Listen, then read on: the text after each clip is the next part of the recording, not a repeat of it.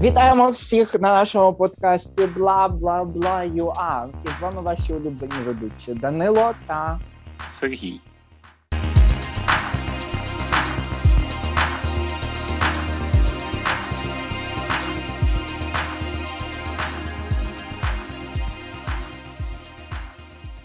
Нашому подкасті ми будемо дуже суб'єктивно розмовляти про імміграцію, життя в еміграції і загалом життя українців, як в Україні, так і за кордоном.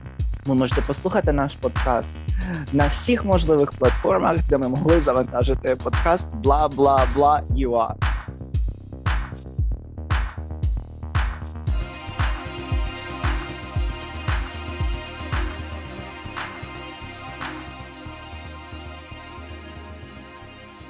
Добре.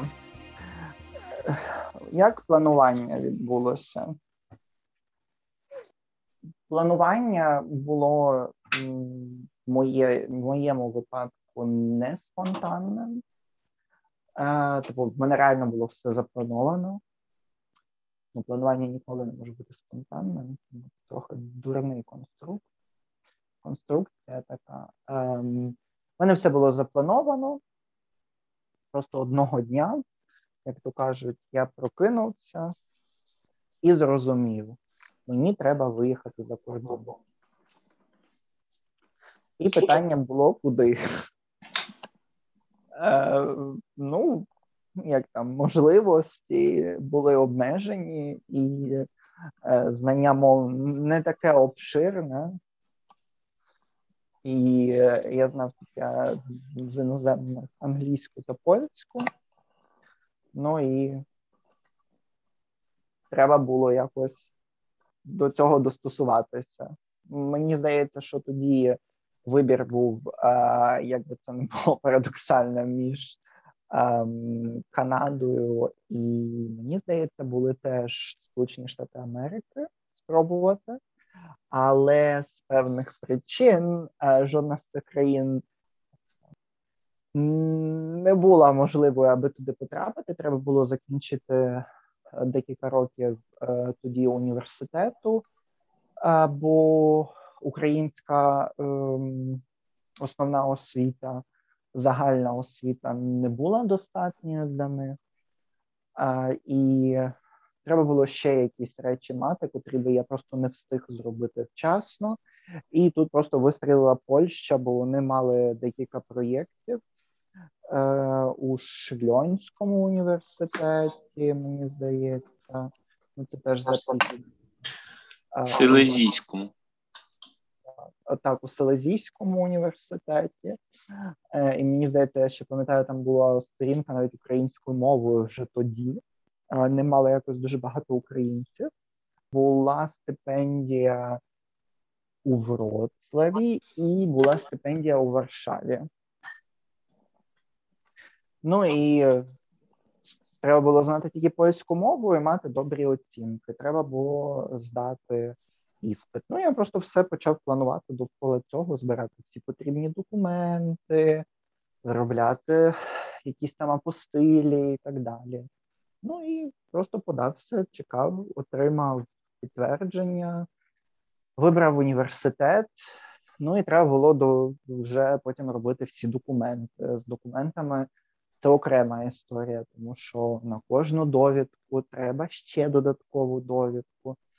У той час, власне, це був бум цих виїздів за кордон, потрапити особливо до польського посольства або ж консульства було неможливо. І ще що треба підкреслити тут, це ті бариги, котрі стояли і продавали місця в чергу, живу чергу. От просто вдумайтеся. Ви студент або студентка, або ти студент або студентка, наш слухач. І теж колись мав такий самий досвід. Тому поділися з нами, е, своєю історією у інстаграмі під нашим постом. І треба було вистояти чергу від четвертої ранку під посольством або під консульством для того, щоб потрапити взагалі на прийом і скласти документи. У візові центри було трохи простіше, але треба було мати відразу оригінали документів. Там була дуже складна система реєстрації через Кредобанк, Ідеабанк. Через банк. А, ну так. Через обраний банк. Окей, перепрошую. Я просто за, за сильно йду в е, деталі. Просто треба було через певний банк це зробити, е, зареєструватися на термін. Ну я просто подав всі документи, і проблеми були пізніше.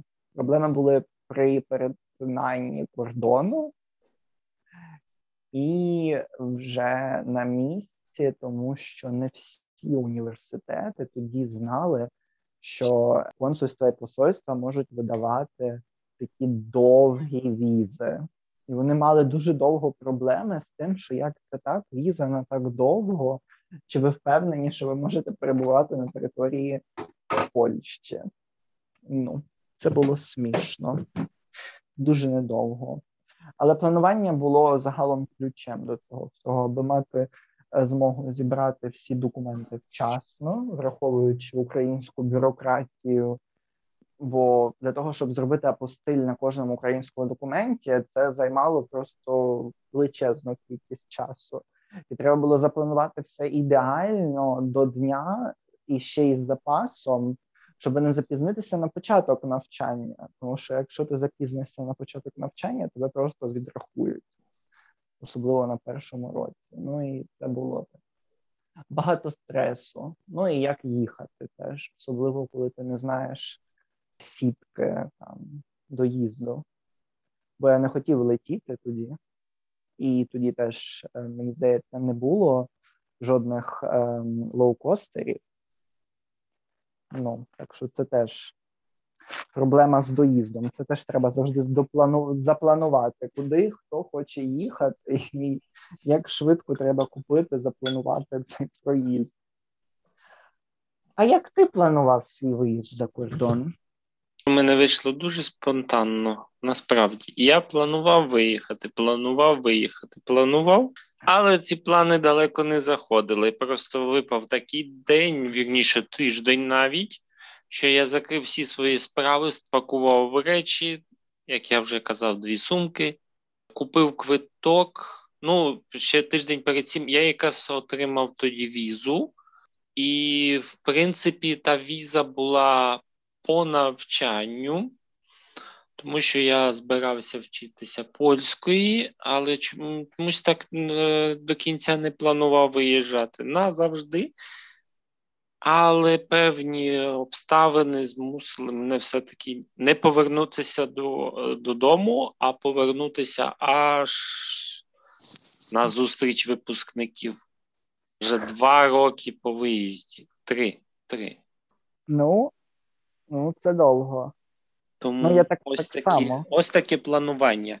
Ніби планувалося, але не до кінця, і не було впевненості, і і все, бо для мене це набагато було важче, оскільки все треба було залишити багато речей за собою, але були речі важливіші, які мене спонукали просто це зробити.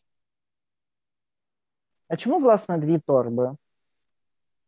Колись мій один знайомий зі Львова сказав таку чудову річ, щоб не прив'язуватися до місця і та, і до людей, щоб життя було легшим, воно має міститися в двох валізах. І так насправді він мав. Він мав тільки дві валізи, цього йому вистачало е, для життя. Він він працював, але він якби по по натурі, по природі своєї праці часом мусив змінити місто проживання, але більше, ніж ці речі, він не потребував. Якщо він чогось потребував, він ну, ясно, що купував, але він ніколи не прив'язувався так до речей, щоб вести зі собою ще машину і причіп. Ну, це, це Тому, правда. пам'ятаючи цю його чудову фразу, привіт тобі, Павло. Пам'ятаючи цю його чудову фразу, я старався поступити по цьому ж принципу, тому так так і зробив. Тому, власне, йдеться про дві торби. всі імена, котрі прозвучали у нашому сьогоднішньому подкасті, є зміненими. І я теж мав дві величезні торби і один наплічник з усіма найбільш потрібними речами, там документи, е, якісь пігулки, не знаю, труси, шкарпетки, там, майти якісь, не знаю, таке щось найважливіше. Ну, дійсно, а велика чорна валіза, то ти вже забувся. Угу. Яка чорна валіза? Ти що? Так, чорна валіза, дві сумки, сумочка спереду ще одна сумочка. А, ну, рюкзак, як ти сказав, так, рюкзак був дійсно. Але був, ти забувся, що один спереду, один ззаду був. А, ти палиш всю контору. Капець, жахлива людина. Ну ні, ну але якщо так серйозно, то не було аж так багато речей. Я просто мав дуже багато дуже погані скіли е, пакування. Там половина речей взагалі не була потрібною. Треба було їх. Вони просто не вмістилися. Ти вже тиснув, тиснув, вони не змістилися.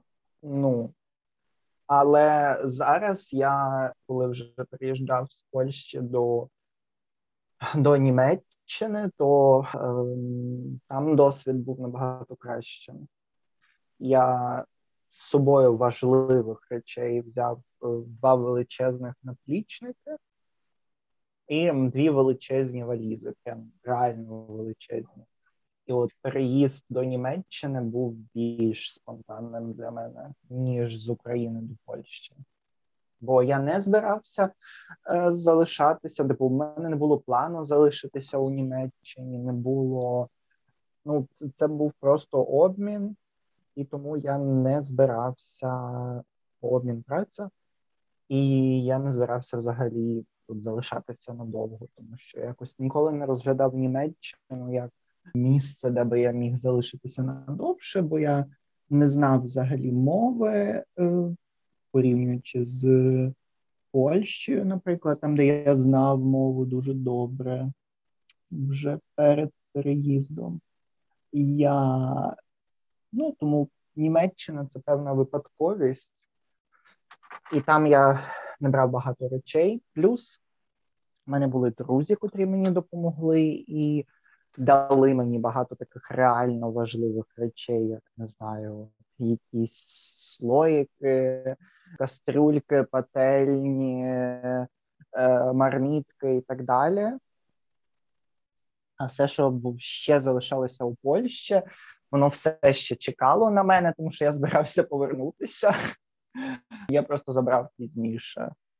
Найскладніше було з моїм ровером бо я мусив чекати, мені здається, з півроку, доки я його перевіз.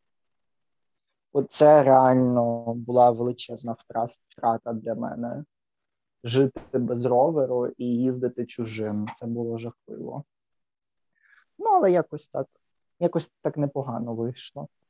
Ну і тепер, тут, як ти кажеш, було спонтанно. У мене теж тоді було спонтанно і і трохи шоку було.